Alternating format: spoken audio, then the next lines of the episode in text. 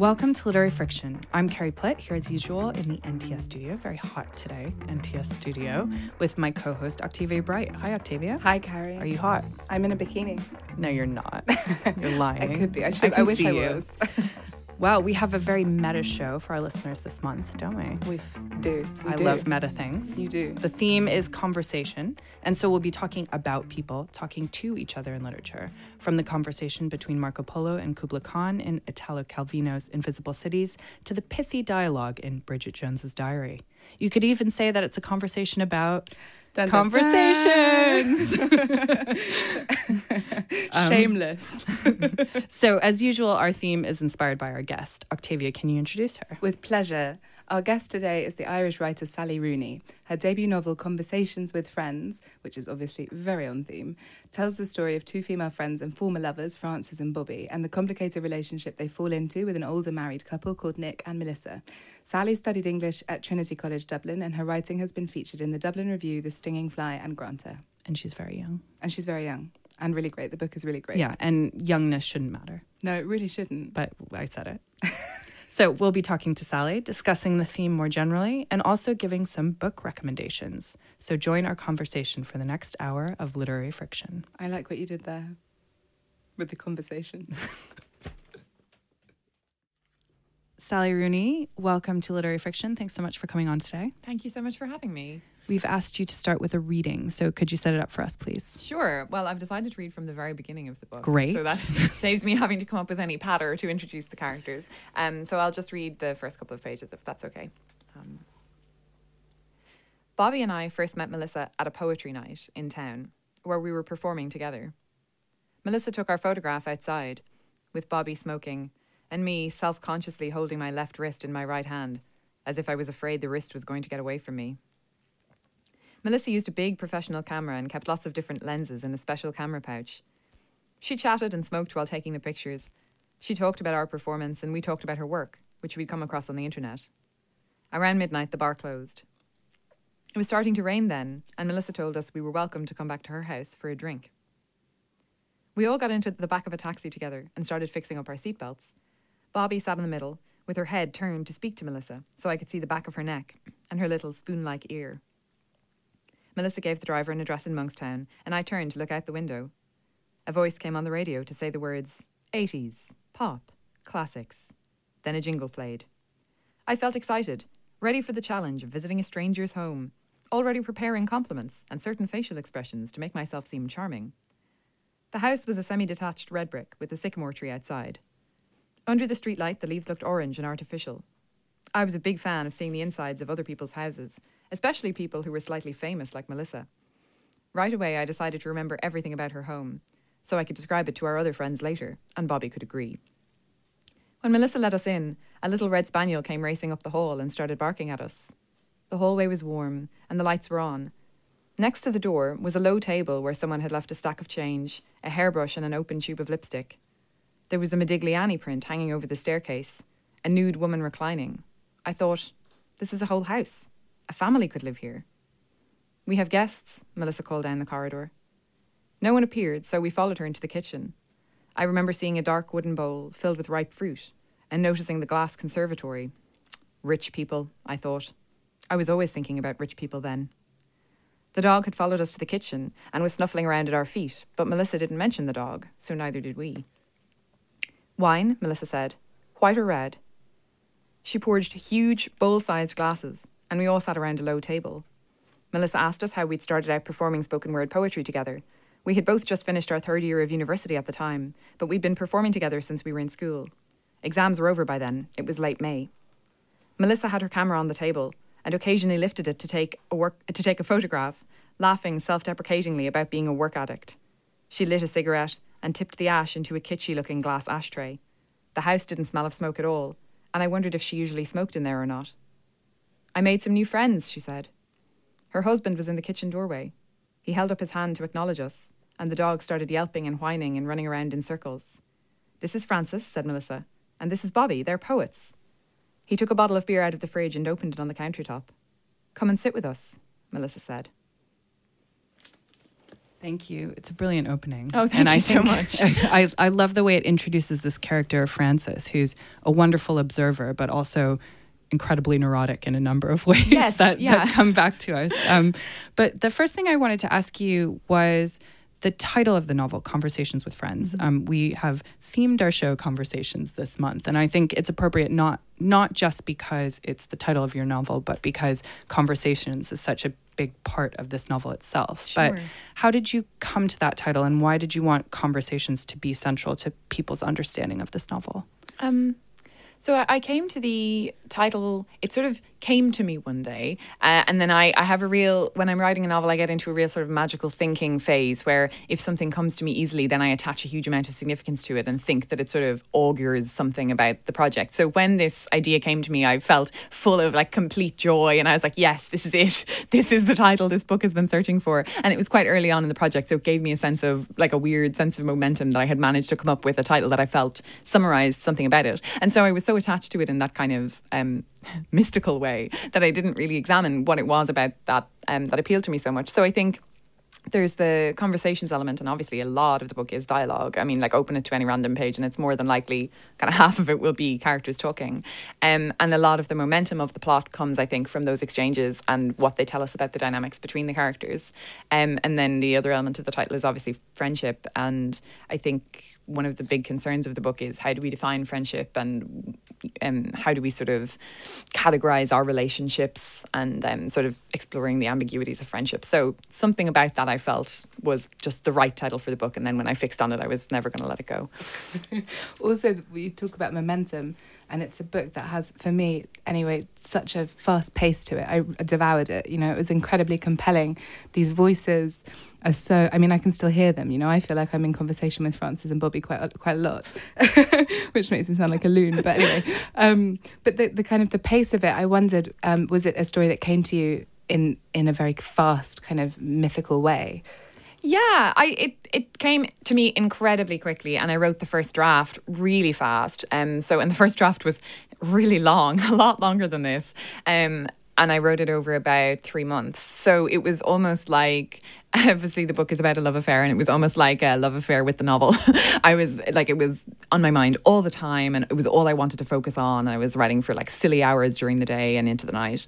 Um, so it's it's funny obviously i having written it have no idea how pacey it is because i know exactly what's going to happen on every page but it's something that i do hear from people who've read it that their experience of it is that it's quite fast moving. And it's funny for me because my experience of writing it was that way so maybe somehow that transmuted itself into the prose and that's yeah. One of the things that I think makes it very pacey is the dialogue. As you say, much of this novel is is dialogue. Um, and one of the things that I love that you did with dialogue, which I think a lot of good dialogue does, is show the gap between what people are saying and what they're actually thinking. And Frances is someone who, a lot of the way that she interacts with people is something that she thinks about beforehand and afterward, um, and often isn't reflective of the state of her mind at that time. So, is that something that you wanted to show in this book? Do you think fiction is a good way of showing that gap between what we say and what we feel? Yeah, and again, um, thinking about these things now that the book is written is really interesting for me because um, obviously there's something subconscious going on there that I was putting into the book, but I wasn't necessarily aware of when I was writing it. And the fact that the um, that Frances, the narrator, is a writer, and that Nick, the man that she has an affair with, is an actor, means they're both kind of performers in a way. They both construct personalities for themselves. Frances through her writing, and Nick obviously on stage. Um, so there is obviously this underlying concern about the book like who are we really? Like what is the authentic self that lies underneath the language that we use to describe ourselves or the personalities that we perform for other people? And Frances also says like I have no real personality and I think Nick makes a similar remark as well. Yeah, so they and then Bobby says she means that as a compliment. Yeah. I love that. in a nice way. In a nice way, you have no personality. Um, yeah, so obviously that is something that that concerns me a lot, and a lot of the dialogue is sort of um, has got that underlying sense of these characters are communicating something, but are they communicating what they really mean or what they really feel? And um, what is it to really mean something if you can't say it, um, if you can't communicate it to the person who you're thinking about or that you feel something for? Um, so those are all concerns that are in there and not necessarily, you know, questions that I was consciously trying to work out, but certainly that informed the book. Yeah. And I really like the way that Bobby and Francis talk about they have kind of classic, you know, undergrad student um, theoretical conversations about you know what certain things mean and how they want to live versus how they're actually living and, and you have with the the relationship between Nick and Melissa who are married to one another and the way that the girls or the young women I should say mm-hmm. interact with them um, it, it opens up this really brilliant gulf between, as Carrie was saying, like what people actually think and what the and the way that they then go on to behave. But there's something in that deconstruction of these relationships that feels to me incredibly contemporary where we're you know we're living in a time where the nuclear family is less of a kind of pinnacle of of expectation and achievement and people are trying to find different ways to connect and relate to one another and i wonder was that something you you d- deliberately wanted to explore or was it something that evolved in, uh, kind of organically out of the characters um, and that's a really interesting question i think I would like to think that it did evolve organically from the characters, but I have to confess that it is also a huge kind of concern of mine. I'm really interested in how contemporary relationships develop and how I think sort of all our vocabulary for speaking about relationships comes from uh, like at the most recent, the mid 20th century, like the nuclear family. That's such a mid 20th century sort of phrase and way of conceptualizing how we live. And obviously, the ways that our relationships have developed since that period in history is just huge. I mean, uh, people, it's so normal now for families to separate and for families to be mixed and parents to have new partners. And, and obviously, the way that as young people we search for meaningful relationships, it's not necessarily about finding one life partner and staying with them forever. That's not what people necessarily want at age 18 or 21, like Frances is in the book. So, but do we have the vocabulary to describe that? Can we really talk about those relationships if we don't have words to describe what they are um, and the insufficiencies of words like boyfriend or girlfriend. I mean, can Frances really describe like the married man who she's sleeping with as her boyfriend? Probably not really. Um, but also, you know, her relationship with Bobby, like, is that just a friendship when obviously they're very intensely connected to one another, sort of on an intellectual level, as you say, but also on an emotional level. Um, so I am deeply interested in how we talk about relationships that we don't necessarily have the vocabulary to describe. Yeah. I thought that was true also with gender in this novel, where, and this idea of performance, where the characters in some ways were performing their gender. And I think especially Frances and Bobby were thinking about this a lot. What does it mean to be a woman? How do you get outside of structures that are so ingrained in our mind and our society and still perform gender. Um, and I, I th- it seems like that's a, another one of your concerns as well. Absolutely, yeah. I'm, and I'm I'm very interested in you know, feminist theory, and I think that those concerns are reflected in the book. But I'm also interested in how sort of irreducibly various people's individual experiences really are. We can talk about gender on a very broad social level, and it's important that we do so. Um, but how much of that can really capture the experience, the day to day experience of living as a woman or as a man, and how we feel that those sort of tropes define us um, or speak to our individual experiences. And I think the moral questions that Frances asks herself in the book, like, what kind of a person should I be? What should I do?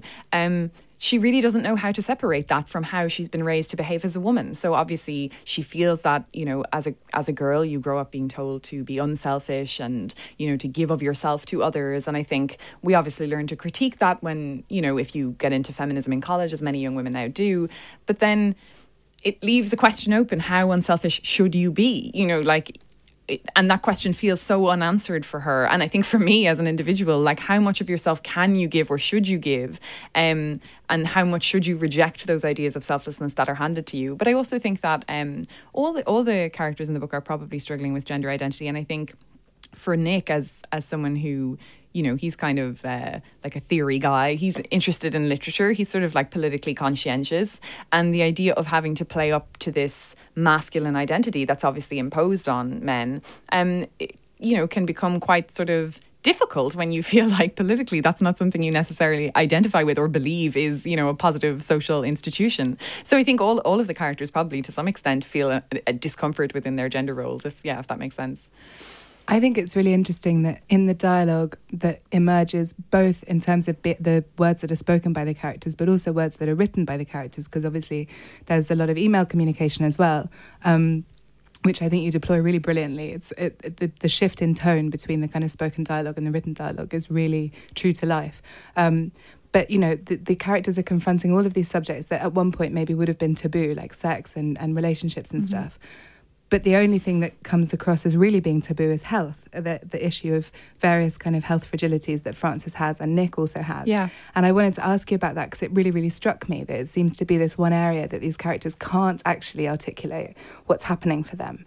Um, and if you, again, if that's a sense of, of, of yours, that that's kind of still one of these last taboos, for us to be honest about our physical vulnerability in some way, where we have like the Dawson's Creek style dialogue of all of our emotional vulnerabilities, mm-hmm. but we still can't quite articulate when we're suffering physically.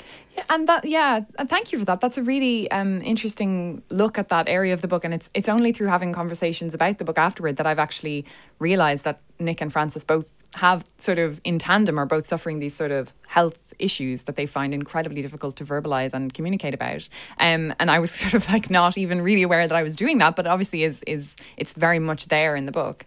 Um, yeah, I think all the characters do struggle to come to terms with vulnerability, uh, probably both physical and emotional. Um, and wh- why that is, it's it's a it's a it's a good question. They're obviously very confident to the point of sort of um, like comedy sometimes at asserting their you know political beliefs and their convictions.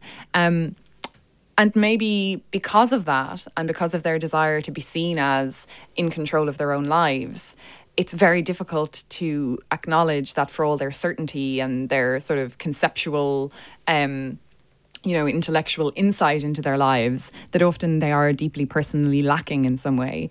Um, and the way that Frances deals with the illness in the book, um, it also goes back to her sense of herself as a woman and her femininity and her identity at a very basic level. And it, i think it's very difficult for her to say on the one hand oh you know i'm a i'm a radical socialist feminist and i you know and i have all these political beliefs and convictions and i want to be taken very seriously which both she and bobby really do. But on the other hand to say i'm i'm a weak fragile vulnerable individual and i sometimes don't know how i feel about myself. It's very difficult to hold both those beliefs you know uh, at the same time and to feel that people are going to be open to seeing all that within one person. And I think if she had to choose one, she definitely chooses the, she wants to be seen as the competent, you know, smart, uh, deeply passionate individual and not the sort of frail, um, and I think almost the frail, effeminate uh, version of herself that she tries to dismiss. Yeah.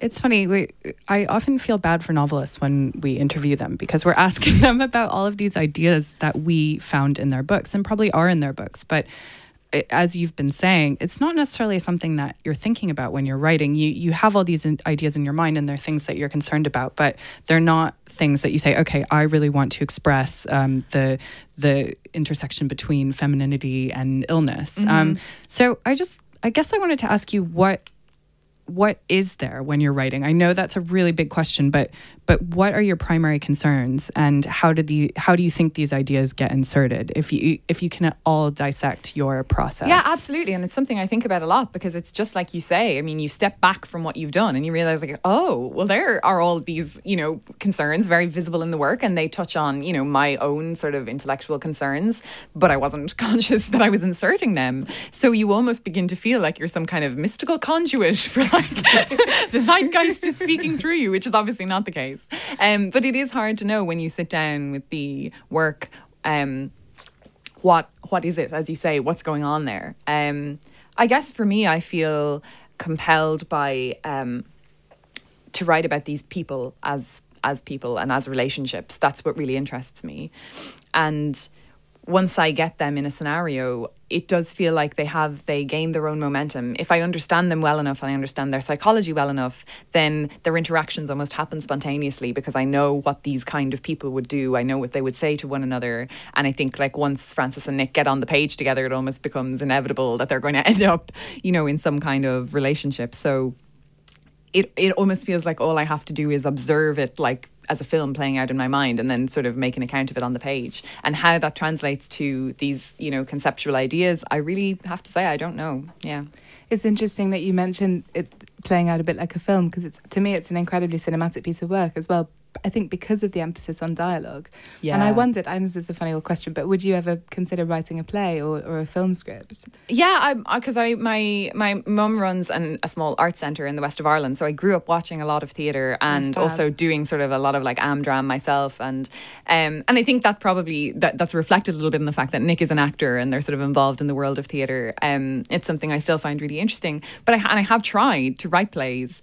I think it's such a difficult and different skill set. Like because I I find by now, having written this book and having you know having written a lot over the last few years, I have a, I feel like I have a sort of feel for dialogue and I kind of know how to write that. And then I think like, oh well, this will translate easily into a play or a film script. And you realize like in a play, the dialogue has to hold everything. All the information has to be in there. You can't just take a break and say, "Oh, by the way, here's the background of these two characters," because there's no one to do it for you. Um, so it's it's a very very different form, and I think it would yeah it would take me a long time to get to a point where I felt really comfortable with it. But I am definitely interested. Yeah. Though you have experimented with a lot of different um, forms. You're a poet as well. Yeah. You write short stories. Mm-hmm. Um, uh, do, did, did, does that feel really different when you switch between mediums, or do you think it's all part of a larger project? Short stories and novels, I definitely feel are part of part of the same sort of project. I feel like I'm using the same part of my brain when I'm doing it, if that makes sense. Um, when I write nonfiction, it's like a totally different, extremely grueling experience. Like when I write fiction, I feel like I can write really quickly, even if I end up discarding most of what I write. That's kind of fine because I had fun when I was writing it and if I'm writing nonfiction, it takes me so long to write even one paragraph. And it's like you go back and examine the claims that you've made and the sort of linear reasoning that you've tried to employ, and you see all these flaws in it, and you have to modify your claims and you have to try and nuance your argument. And it's so, so difficult to make even the smallest point. um, whereas in fiction, you can sort of just invent people and make them do what you want. So it's, it's a lot freer, I think, working in fiction. Um, and yeah, and nonfiction I find really, really challenging in a very different way. Um, poetry I haven't written for years now, and I used to write a lot of poetry, and I still read a lot of poetry, um, and I have immense respect for it. Um, I love to read contemporary poetry. I think there's such interesting things going on in the sort of contemporary poetry world. Um, but again, I think it's almost because of my huge admiration for it. The more and more I read, the less and less capable I feel of actually engaging with where that form is going at the moment. Just, there are such interesting practitioners doing really interesting things, and I feel like, oh, that's so beyond me. I'm happy to just read it and try and absorb what I can. Um, but yeah, I think it's almost like it's too difficult for me uh, at the moment, anyway. But poetry has a real place in this novel, though, because of course Bobby and Frances' connection is around poetry. Yeah. Um, but we never read any of their poems in the text, which I thought was, you know, it was it was great because you're left with this.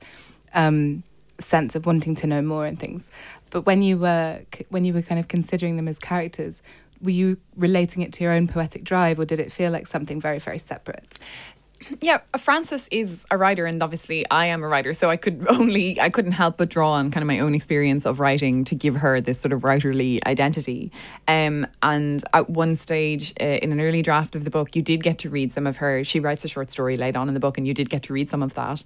Um, but I'm happy that I took it out because, as you say, I think it leaves a kind of interesting void. Um, and also because it means that the only writing of hers that you read are her emails and instant messages, which I think there's an interesting relationship there between how her voice develops as the narrator of the book and how her voice develops in her emails. And um, so I was kind of pleased that I didn't try and recreate any of her um, poetry. But she's spoken word poet. She and Bobby perform spoken word poetry together, and I have never done that and would find it immensely nerve wracking and difficult. I think Frances does find it a little bit nerve wracking and feels she's not like a very good performer. But if she's like a, a, four out of ten, I think I would be like a minus one out of ten. so I just couldn't couldn't bring myself to. Um, but that's the that's the whole inciting incident of the novel. So yeah, it is. Yeah, you'd need a you'd need a Bobby to kind of carry you through. Absolutely, yes. So I wanted to talk more about Nick and Frances's relationship because I think that is sort of the spine of this novel yeah. in many ways. Um, and first of all, I think it, it's very interesting. It's it's in some ways, as we were talking about, it is very non-traditional what they were doing. Um, it's not an affair as such, although some other peripheral characters try to define it as mm-hmm. that. In other ways, it's it's replicating a, a very conventional cheating relationship in yeah. that it's an older man mm-hmm. with a mm-hmm. younger woman. The younger woman is kind of an ingenue. He's, um, you know, he he's wiser in the ways of the world, and and we're hearing from the younger woman. And I just wanted, did you struggle with that a bit? That you you were replicating something that is sort of the power structures that make us uncomfortable, but also we sort of already understand in a way. Yeah, and I think the fact that it feels like such a conventional narrative that it's a younger woman, as you say, and, a, and an older man, and also that there's even sort of a class difference between them. That he's very financially sort of secure, um, successful. She describes him as rich, um, and she's obviously a sort of financially precarious student. Um, that I think the overwhelming availability of that narrative to us, the fact that it's so easily legible, um, actually prevents Frances from really understanding, I think, what's going on for like a large part of the book. She doesn't really understand Nick as an individual because she's so ready to see him as like the glamorous older man who she's going to have an affair with. And I think it takes her a long time to understand him as an individual and to understand that he is, as we were talking about, like a very vulnerable person. Um, and it's almost like the inverse of what she has with Bobby because it's like there's no available narrative. She just doesn't know of any other relationship, you know, in culture or in her personal life that she can apply as a sort of narrative fit to what's going on between her and Bobby. And so for that reason, she can only see Bobby as this sort of overwhelmingly individual personality. Um, and I think that that the, the the difference there is a difference of narrative and almost stereotype. It's like how um, how can we make this fit into something that we already know. And you're, and you're right, like in, in one sense, it, it fits that exactly. And I think Frances is extremely aware of that from the beginning of the book. But there is another sense, an underlying sense that really it's not exactly what it appears to be, maybe. Yeah. Yeah, it brings up interesting. For me, it brought up interesting questions about um, ethical kind of engagement with other people because Melissa, who's the, who's Nick's wife, um, you know, in that first opening bit that you read, we hear she takes photographs of the girls, and there's this kind of sense of patronage as well, right? That yeah. comes along with it. But then I think what the power of it for me is that you then kind of blow that apart because we get to know them as individuals and we get to understand the ways in which these four people have a really profound impact on one another's lives outside of those structures. Yeah. Even though those structures are kind of unavoidable, you know, I, I it's not a question, but I, it's an observation, I guess. Right. I, I, found that I found it very, um, I found that one of the things that leapt out of the book for me and that was quite an unusual thing to find explored in a novel in that way that I could relate to in quite a profound way. Yeah. So here is a less well articulated and intelligent question for you, which is basically I found this really sexy, and I mean that as a total compliment. I mean it's a very yeah, it's a very, very, sexy, sexy book. book. Thank you. And, it is, and um, and it well well first of all we not too long ago interviewed Eimear McBride about her novel The Lesser Bohemians. I don't know if you've read it, but I, not that one, but I love Eimear McBride's work. Yeah, yeah and list. it's another novel about. Um, I mean, it's different in so many different ways, but it is about a younger woman and an older man mm-hmm. in a relationship, and it's very sexy. Incredibly and I think I think she in the other day there was a headline in the Guardian of her saying, "I'm not interested in novels that." don't engage with sex. Yeah. Um, and I wanted to ask you if that was true for you and also how you thought about writing sex because it is a it's a tough thing to do. Yeah, and I and I read that article um, of Eimear's, and I was like nodding all the way through it. I was like, "Yes, this is so." And I'm I'm glad she was brave enough to say it because I find it um, it opens you up to the criticism of being an unserious person. I think, particularly if you're a woman, to say, "Oh, the only thing I'm really interested in is sex." That's it's all I think about. You know, it kind of it makes you seem like you're not really taking the whole business of literature very seriously. You're just like, you know, it's almost like you're looking for some kind of um, aestheticized pornography, really, and. Um, and I obviously don't think that's true. And I think what Eimear put into words in uh, in that piece for the Guardian is that there is this deep relationship between the creative impulse uh, or the aesthetic impulse and and sexuality. And I, I, I like can't deny that that's definitely in my work. And I sometimes think that really. Um, sexual tension is like the sustaining element of the momentum of the book and it's like how much can you sort of how much other interesting stuff can you hang on the sexual tension without letting it all sort of fall apart and that for me is like one of the really fun things of being a writer is like how how can I make the reader so invested in this sexual tension that they will read pages and pages and pages of psychology and discussions? And um, I mean, that's a terrible way of putting it, but it kind of feels like you keep turning the pages because you're like, oh, are they going to get together? When are they going to do it? When are they going to do yeah. it? Yeah. And then you, you obviously also want to you want your sex scenes to be sexy because it's part of the psychology of the book, right? Like you don't really believe that Frances would invest so much in this relationship if the sex that she had was was boring or unpleasant for her or you know you you want to give the character the experience of pleasure and desire because it's so much of what drives her in the book is about that. So it's it's not it's not just like it I think it has like a you know quote serious function within the book as literature. Um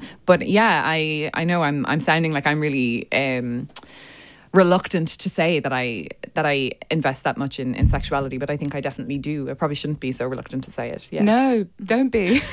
it's great, but it's that's the thing with so much literature that avoids it. It often does feel like a gaping void because you know if you're exploring the fullness of a character's life, but you're completely leaving out this one incredibly potent drive that we all have, regardless of orientation and desire. Yeah it feels to me like a big omission a lot of the time. So yeah, I, I really I really enjoyed your sex scenes. They were great.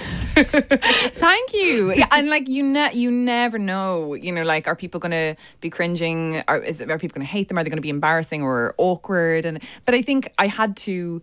I had to do it. Like it, the book wouldn't be what it is without that, without those scenes. So yeah, I just had to uh, I didn't have to force myself to write them. They were fun to write, but I had to force myself to leave them in and allow other people to actually read them. Yeah, yeah. just let go of them. Yes, exactly. Yeah. yeah. So, and, and one final question. I just want to return to Frances, um, who is so. One of the reasons I love this novel was I just love spending time in her company. She's sort of dry and witty, but also insecure, and just encompasses a lot of personalities and feelings and thoughts, but feels very original. So was she how how did she take shape and and what does she mean to you as a character?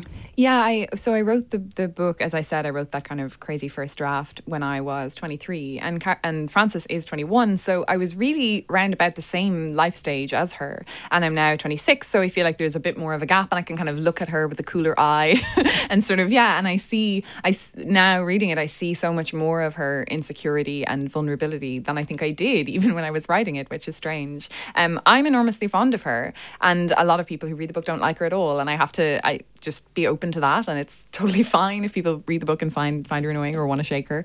Um, but I do I do feel I feel almost like a protectiveness which is strange. I know some writers kind of refer to their characters as like their children or their babies and I don't I don't have children so I have no idea if it's in any way analogous but I do feel that sort of like slightly protective instinct and I think maybe it's partly because she is younger than me and partly because I'm sure she must be in some sense derived from my psychology in some way whether I'm aware of it or not. Um, but I think she's someone who wants desperately to live with integrity and she doesn't know how. And I think that's probably true you know whether we like to admit it or not i think it's true of a lot of people. It's really difficult in a society that's so unjust that you know every conscientious person thinks is just a horribly unjust society. How do you live with integrity in a society like that? And how do you inhabit things like the nuclear family that we were talking about? Um, without in a, without feeling that you're debasing yourself in some way by submitting to these relationships that you feel are unequal. Um, and those questions really concern her in a sincere way, but she doesn't necessarily manage to navigate them very well and she does hurt other people. You know she's obviously not perfect. She does some things which are kind of pretty terrible. Um, but I but I think that she's sort of I have this sense that she's sort of fundamentally decent. And I don't know whether that's even true but it's maybe it's something I have to believe in order to you know feel okay that I wrote this book. Um but yeah I still I still like her. I felt like she was fundamentally decent. Yeah me too totally. definitely. I really I you. really um uh, what's that word? It's so hot in here. I've lost my vocabulary. you really liked her? Identified with Identified. her. Oh, yeah. Identified. Yeah. Yeah. yeah. Okay. Well, on that note, Sally Rooney, it has been a total pleasure to have you on. Thank, Thank you, so, you so much. much. Thank you. Thank you. Um, the book is called Conversations with Friends, and it's just been published by Faber.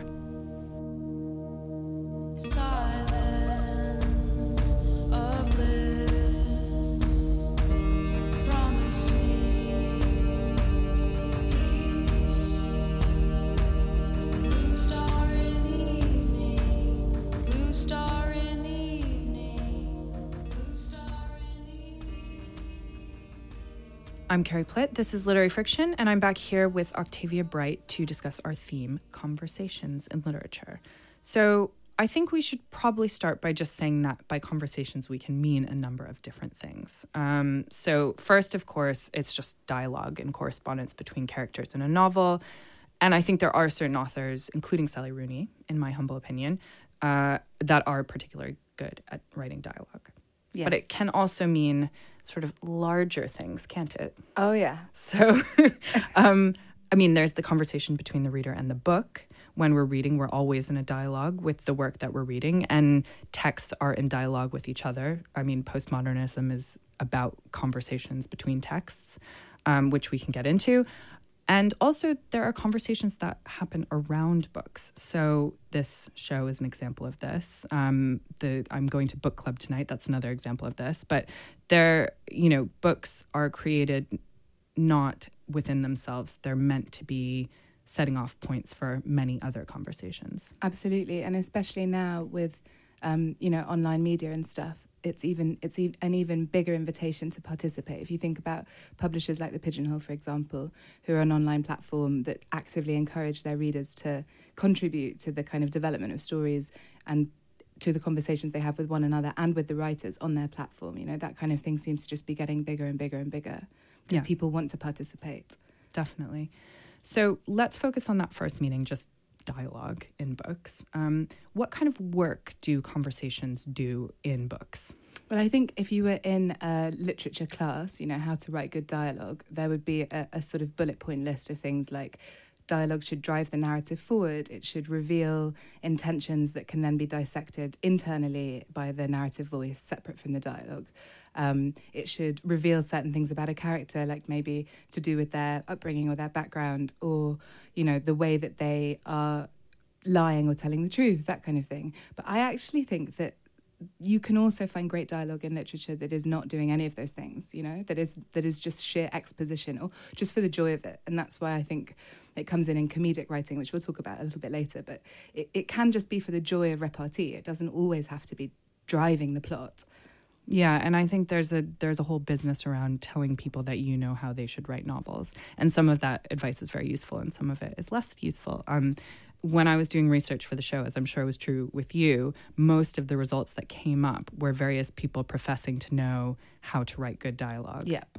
Yep. Totally. And really, for that, I would just say, just read some David Mamet, you know, go to the theatre, like read some plays. You, you can hone your skills of dialogue writing. And I don't think it's to do with with rules, it's to do with rhythm. That's the, when you think about the greatest writers of, of back and forth, it's always to do with the rhythm and the energy that's created between the different voices. Mm, yeah, it, it can be a lot more fun to read than exposition, I always find. Um, Yeah. And you can tell when a, an author like Sally Rooney really delights in writing dialogue.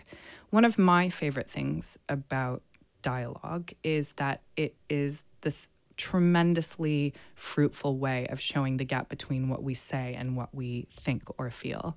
And I think all the best writers of dialogue um, grasp that dichotomy or that difference, I guess is the better word, and use it for either comedic or dramatic purposes. Yeah, definitely.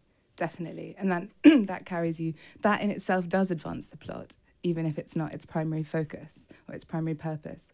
No, I know. I was I was thinking about um, also the interesting crossover between novelists and screenwriters and scriptwriters, because obviously when you take a story off the page of the novel, it becomes pure dialogue essentially. Um, and there are some writers like Elmore Leonard who was a enormously prolific novelist and also screenwriter. He wrote things like Get Shorty. He wrote um, a book that became Jackie Brown when it was on screen. Um, but also people like J.D. Salinger, Kurt Vonnegut. Like these are all writers whose dialogue is pure energy and joy. You know, even if it's not actually a pleasant scene that's playing out, there's this amazing kind of propulsion to it. Mm.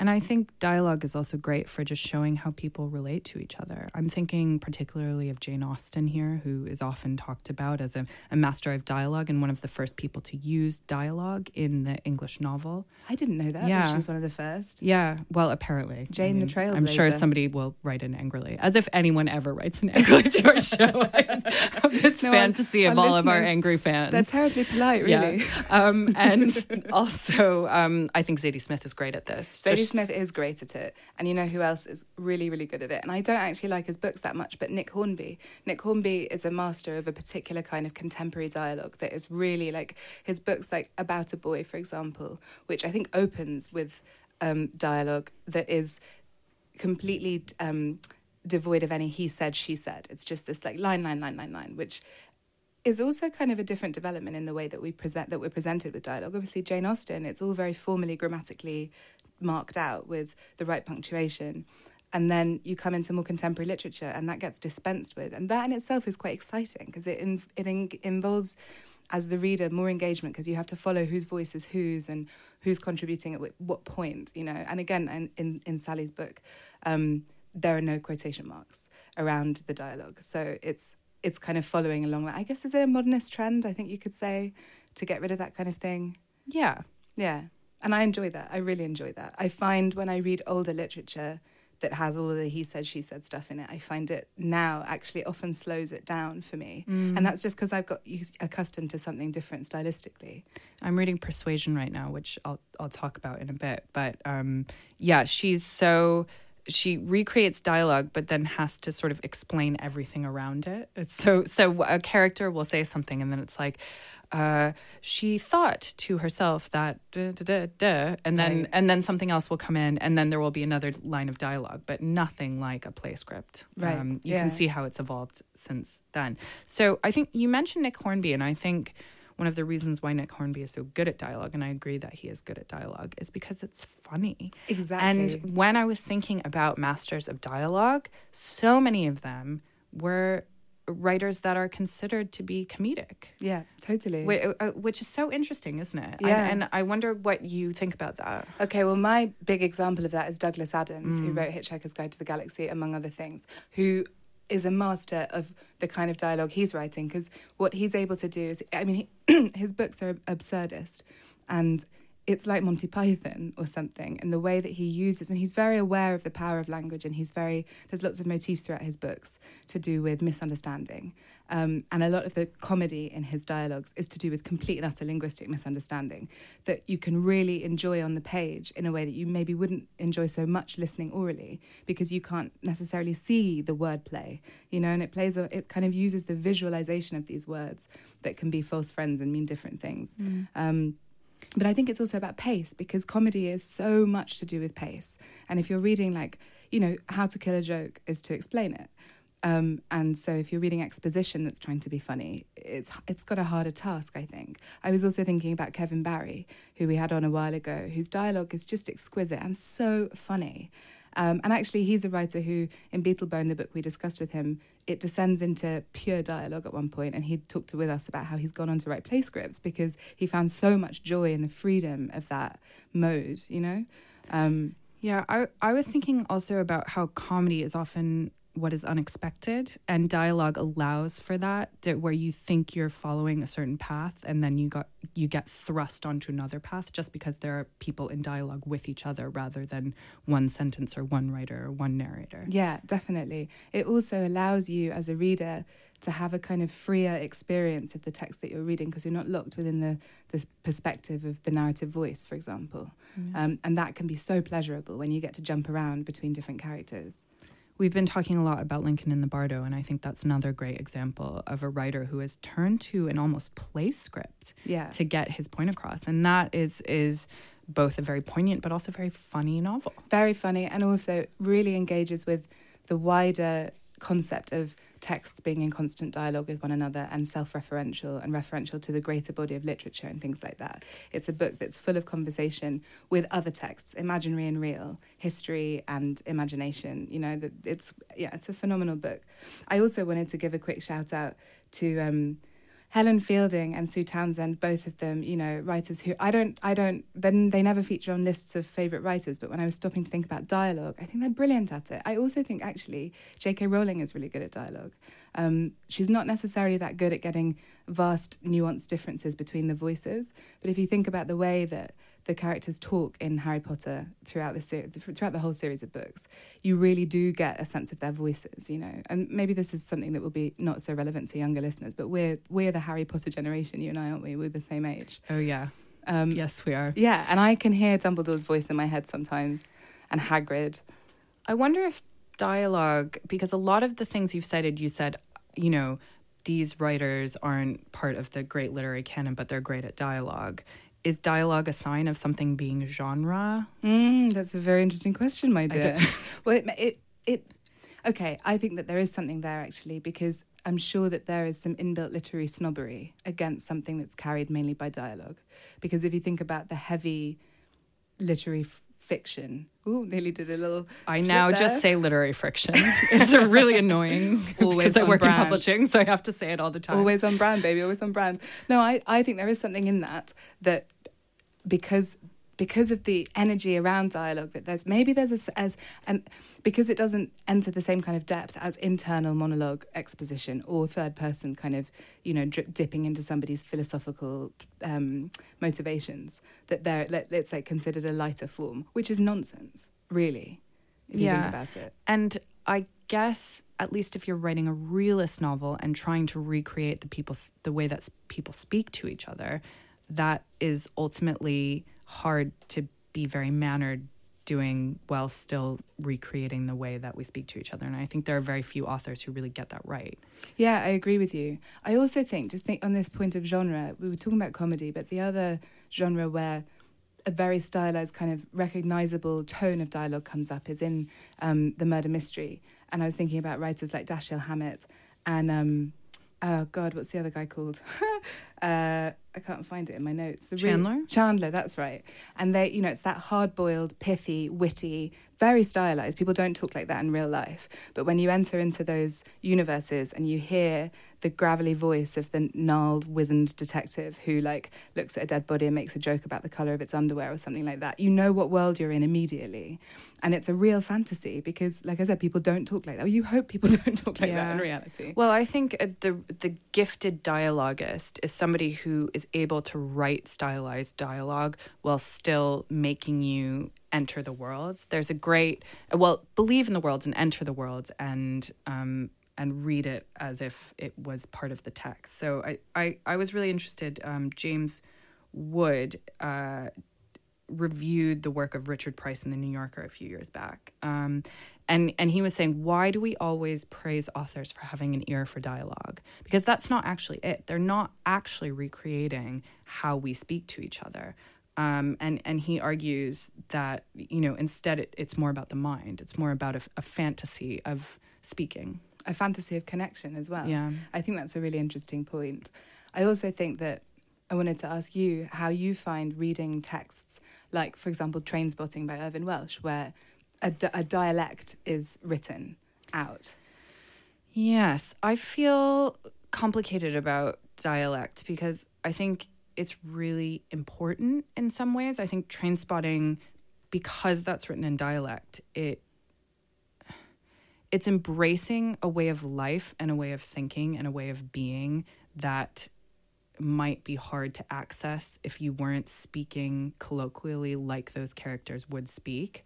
But at the same time, I find it very annoying as a reader. Yeah, it's, it's frustrating. It can be Yeah. very frustrating. It demands more of your attention. It demands more willingness from its reader to submit to the world. Yeah. And basically accept that maybe they're not going to understand immediately. But then that's the point because the world of train spotting is a rarefied place that, you know, most middle class readers are not going to feel comfortable in anyway. So Yeah. it's part of the world building of the text. I also think that difficulty isn't a reason why a novel shouldn't be celebrated. D- I Yeah. use too many you know negatives. how I feel about that. Yeah. Yes. But but I think, you know, it, it's worth engaging with those things if if they actually have merit.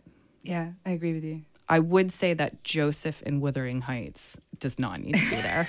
Do you remember that? It's so annoying. No, I don't. It's a servant who speaks in, in like a dialect that is literally un- incomprehensible. That's brilliant. I hope his name is Joseph. I'm probably misremembering The angry listeners will write in. Don't worry. Okay, well, the, we've of course like totally run out of time already, and we have not spoken about the epistolary novel nor the dialogue novel, which has been defined by some as as a novel just told in dialogue, like Invisible Cities by Which Italo Calvino. Or a tiny little aside, our favourite writer of all time, Dave Eggers, has written Yes, a dialogue novel, yeah, which Dave- I have no desire to read. I'd rather pull my own eyelashes out one by one. I'm just gonna have to read some Dave fingers. Eggers. I feel like this has gone too far. no, no. Well, we're not going to talk about Dave Eggers. Let's talk about our favorite dialogue novels. Okay. My, uh, well, I actually found this, as usual, really difficult. I found it really difficult to narrow it down. Um, but you know how we feel about the word favorite. So the the one that I wanted to talk about today is um, is Nicotine by Nell Zink, which I've men- mentioned on the show before when I was reading it a little while ago, um, and her her whole style is so unarguably contemporary and kind of right now, right now, right now. And that comes across in her dialogue, which is in itself pretty stylized, but it's very, very funny. Um, and in this novel, um, in particular, the, the kind of satire and the archness of the way that her characters speak with very, very great dexterity and very little, seemingly little effort, it changes everything for you. And I mean, apparently she wrote the book in three weeks. And what an extraordinary mind if that's the case. But um, the New York Times describe her as a, a deadpan comedian, and I, I, think that's very true. Um, and this book is particularly sharp edged and very witty, um, and and and maybe like for some people overly sort of stylized. But I was completely captivated by it. Um, it's so agile. Basically, it's about a, a, character called Penny, and she becomes this mouthpiece for the kind of pithy cynicism that we associate with the millennial generation. And the characters around her feed that arch outlook that she has. Um, for example, her mother, I won't go into the, it's complicated plot wise, but her mother, um, when questioned how everyone knows of, of the father's death, delivers the line, Oh my God, I told no one. I was too grieving, but Facebook maybe? I updated my status to single. And stuff like that. In one line, she conveys such a vast amount. Um, but with this kind of sense of joyful frivolity that actually when you finish the book it, it is not in line with what she's really talking about because it, it leaves a big impression. Um, but it's also it relates to sally rooney's book because it's another foursome essentially. Um, and i think actually they're, they're two books. It would be really interesting to have a longer dialogue about those two books in communication with one another um, because I really need different. to read Nell Zink. I still yeah. haven't read anything by her. You really do. You, I, I really also really want to know what you think of her because I don't know if you'll love her as much as I do. I don't know if it will get you quite in the same way, um, because your taste is not as good as mine, obviously. no comment.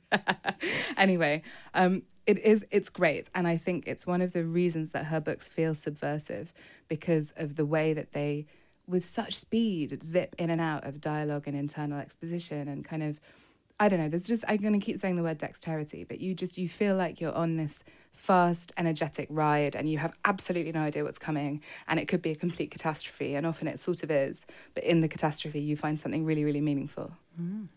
Did that tempt you? Yeah, it did tempt me. Okay, good. More more than I have been tempted before. Good. You're good at selling books. Oh, thanks, honey. You should work in our industry. Do you want to give me a job? you don't. You don't want the jobs I can give you. I can tell you that.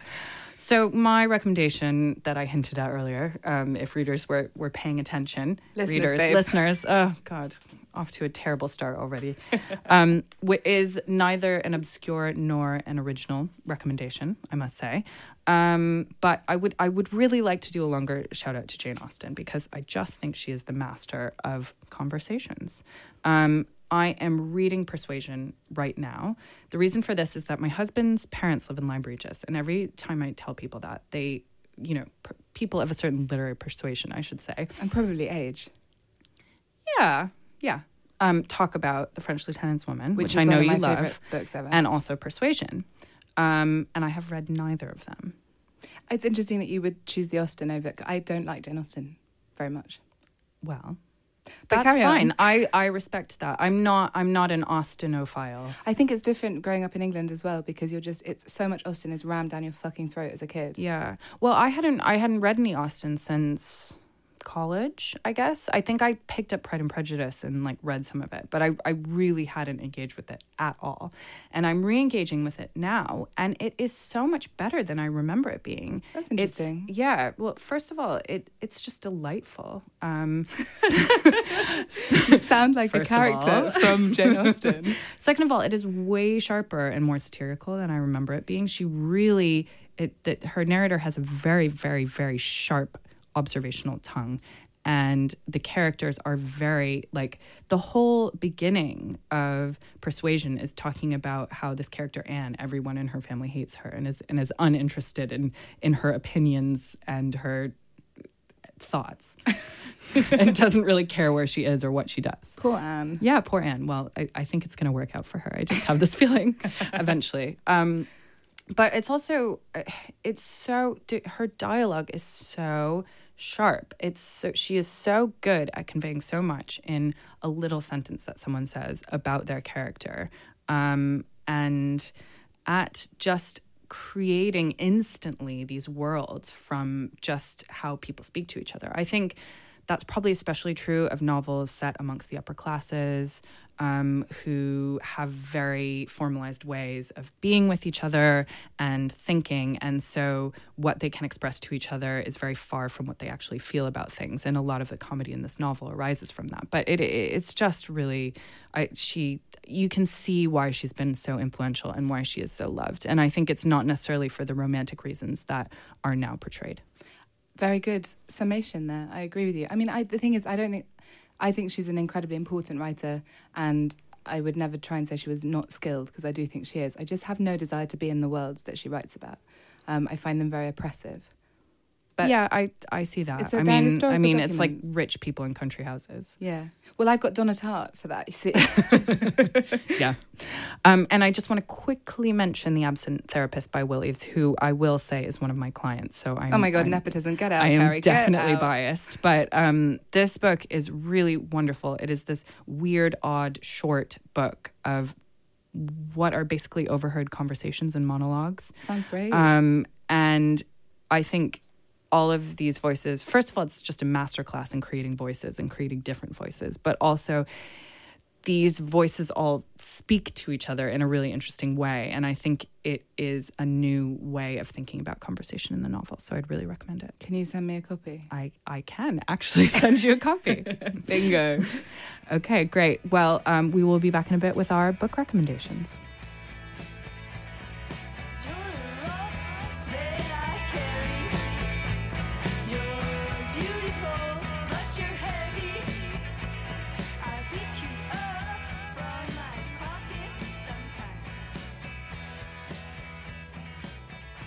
I'm Carrie Plitt. This is Literary Friction, and I'm back here with Octavia Bright and Sally Rooney to give our book recommendations. So, do you want to start, Octavia? Yes, please. Um, I'm recommending uh, an, an oldie but goodie, Rabbit Run by John Updike, which I first came across a long time ago and kind of enjoyed it, but didn't really dig into it that much. And it's just recently become my favourite book at bedtime. and I think I'm the only person, we always joke about this on the show that I'm the only person, Sally, who listens to book at bedtime, but I do. Actually, and a lot of people do listen to it, usually not our demographic, knowing what I know about the publishing industry. And also, I must say that how if we counted up how many of your recommendations are actually just book at bedtime, it might be embarrassing. But go on. it means that the BBC know that they're doing their job right because it does. Anyway, thanks for that. Um, it is on Book at Bedtime at the moment, and it's beautifully read by Toby Jones, which I, which is a, he's got a fabulous voice. Mm. But it prompted me, as it often does, as Carrie pointed out, to get the book and reread it. And it's just fucking brilliant. I mean, it's a misogynist narrative, but it it doesn't really matter because it, it's published in 1960 and it's so much a book of its time. Um, but he's an exquisite writer, like, and he really kind of gets into this world of. If you take it out of the, the context of the gender politics that are awkward, to say the very least, um, you can still relate to the sense of entrapment that the, the main character Harry Ang- Harry Rabbit Angstrom feels. So I'll just give you a quick précis for anyone who's not heard of it. Um, Harry Rabbit Angstrom, Angstrom is a 26 year old former high school basketball star high school basketball star. Did I say that weirdly? Yeah, no. Okay. Um, high school basketball star. I'm so star. hot. um, using my excuse now. Go on. um, uh, he's he's basically suffocated by his suburban life. He has an alcoholic wife. He's got a job he hates, um, and it's this kind of it pictures the frenzied libidinous energy of, of, of, what in the novel is a very masculine need for freedom against um, again what's in the novel con- conceived of as a very droning feminine presence that wants to kind of batten him down and, and take him hostage. Um, and Sarah Churchwell wrote a really great article for The Guardian just the other day about this novel being revisited on Book at Bedtime and the fact that, you know, what she says, women end up symbolizing dependence and par- paralysis while men get to symbolize independence and liberty. And it's undoubtedly true about the book, but that doesn't stop it being a really, really phenomenal read um, because his skill with language is just divine and the characters are you know, very, very human and complex and difficult and angry making and all of these things. But it, basically, it stirred up so much more emotion in me than it did the first time I looked at it. Um, and I think that's probably because I'm older now, you know. When I when I first looked at it, I was much younger than Harry Angstrom, and now I'm I was going to say about his age. It's a massive lie. I'm four years older than him. I it, it kind of um, the reason I wanted to talk about it today is because it reminded me of the kind of power of revisiting books at different times in your life Mm-hmm. and being open to them coming to you however they may, even if it's on book at bedtime. So there we go. That's mine. Yeah, it uh, it makes me maybe want to revisit it, um, because I think I read it outside of knowing about feminism, and I really, I must say, I'm very embarrassed to say that I really didn't pick up on a lot of those those gender narratives it, broiling beneath Go- the surface. What do you mean? No, it's it's really embarrassing, and and and I think it it shows just how deeply ingrained that they are. That I just thought it was a really beautifully written novel. Mm. Um, so I think maybe what we're pointing to is the argument between do we tear down history if it makes us uncomfortable, or do we engage with it um, with our analytical eye? And I think you're you're arguing for the latter. I am firmly.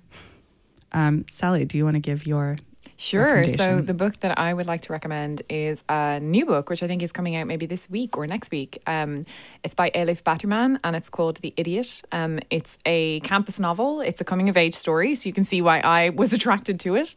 Um, and it's about this sort of phenomenally intelligent. Um, young undergraduate completely lacking in sort of social graces who um it's just na- she's navigating her way through a semester at Harvard and asking some very powerful questions about language and communication. And it's set in the mid 90s um, when email was like invented, which and email forms a kind of a big part of the book. And she sort of um, begins a relationship with another student sort of through email and the magic of that form of communication which is something that I'm interested in too but which I never experienced that sort of like magical newness of because it was already like pretty old by the time I started using it um is so fascinating and it really um without being in any way pretentious or inaccessible, it really demands so much of the reader intellectually. And it made me think anew about the philosophy of language and the way we communicate. So I absolutely loved every minute of reading it. It's also laugh out loud funny. It is one of the funniest books I've read, like ever. Uh, I couldn't believe how funny it was. Like, uh, and, and for me, funny books are just always memorably great. Um, so yeah, I absolutely loved it. Would recommend without hesitation. I Can't wait to read that. Yeah, it sounds brilliant. Yeah, I loved her first book, The Possessed, which is I about um it's a nonfiction book, a sort of collection of essays about people who love Russian literature and Elif Batuman going to all of these far flung places, meeting obsessives. It's brilliant. That also sounds great. Yeah. Yeah. Um, so I'm going to recommend a short story collection um, called Karate Chop by a Danish author named, and I might butcher this pronunciation. I didn't look it up beforehand, so I apologize. But I think it's Dorthe Nors. Um, Nors has been on the scene for a while. She's written four novels already, um, and is something of a star in the in the Danish literary scene. She's won a lot of awards there. But this is the first that I've heard of her, um, and I think that's probably because it's the first of her novels or collections that's been translated into English. Um, the best word that I can describe, used to describe her, is unsettling. Um, her she writes these very very short stories. They're like none of them are longer than I think three pages long. And they have this tone, this sort of distanced, almost sarcastic tone about them and they they almost read like parables. Um, we we sort of watch scenes and relationships on spool as if from a distance. Um, so you know the stories they they cover a wide range of scenarios and voices and contexts, but from a civil servant who becomes a Buddhist, um, but then takes over a company and sort of destroys it, to a woman in a relationship with an abusive man, and and the way that's described in a really uncomfortable way about her complicity. Um, a mother who moves to remote Jutland, which is the sort of the wilderness of of Denmark, if that is such a thing, um, with her daughter to escape depression, but depression sort of comes and finds them, and it's this compelling mixture of a sort of cool surface which with this intense beating heart underneath. And i it really unsettled me. I read them very quickly. It's a very short collection Um, and she has really interesting th- things to say. I think in the same way you do, Sally, about women, about the internet, about relationships, um, and uh, she just feels like a very original, interesting voice. So I would really recommend it. It's it's published by Pushkin Press here, in a volume that's also um, includes a short novella called Minna Needs Rehearsal Space, and it's it's worth reading. It sounds rad. It's amazing. Yeah, I read it um, on holiday a couple of years ago. Could that be true, or has it just? Yeah, I think it was maybe last year It year. came out in the U.S. a bit earlier. I okay. think. So I, it- yeah, maybe. yeah. I, yeah, but um, and I was as you were blown away by it. I just think she's a genius, and her prose is so incredibly sort of crystalline. Um, and I mean the translation must be fantastic because it's so it's such a uh, an involved read and unsettling, as you say. Yeah, she's incredible. Oh, I'm so glad you've read it. I, want to talk more about it. Yeah, we should. Do a whole other show and it. would be great. Maybe our listeners wouldn't appreciate that. Thank you so much, Sally. oh, thank Thanks, you, thank you both so much. Thank you.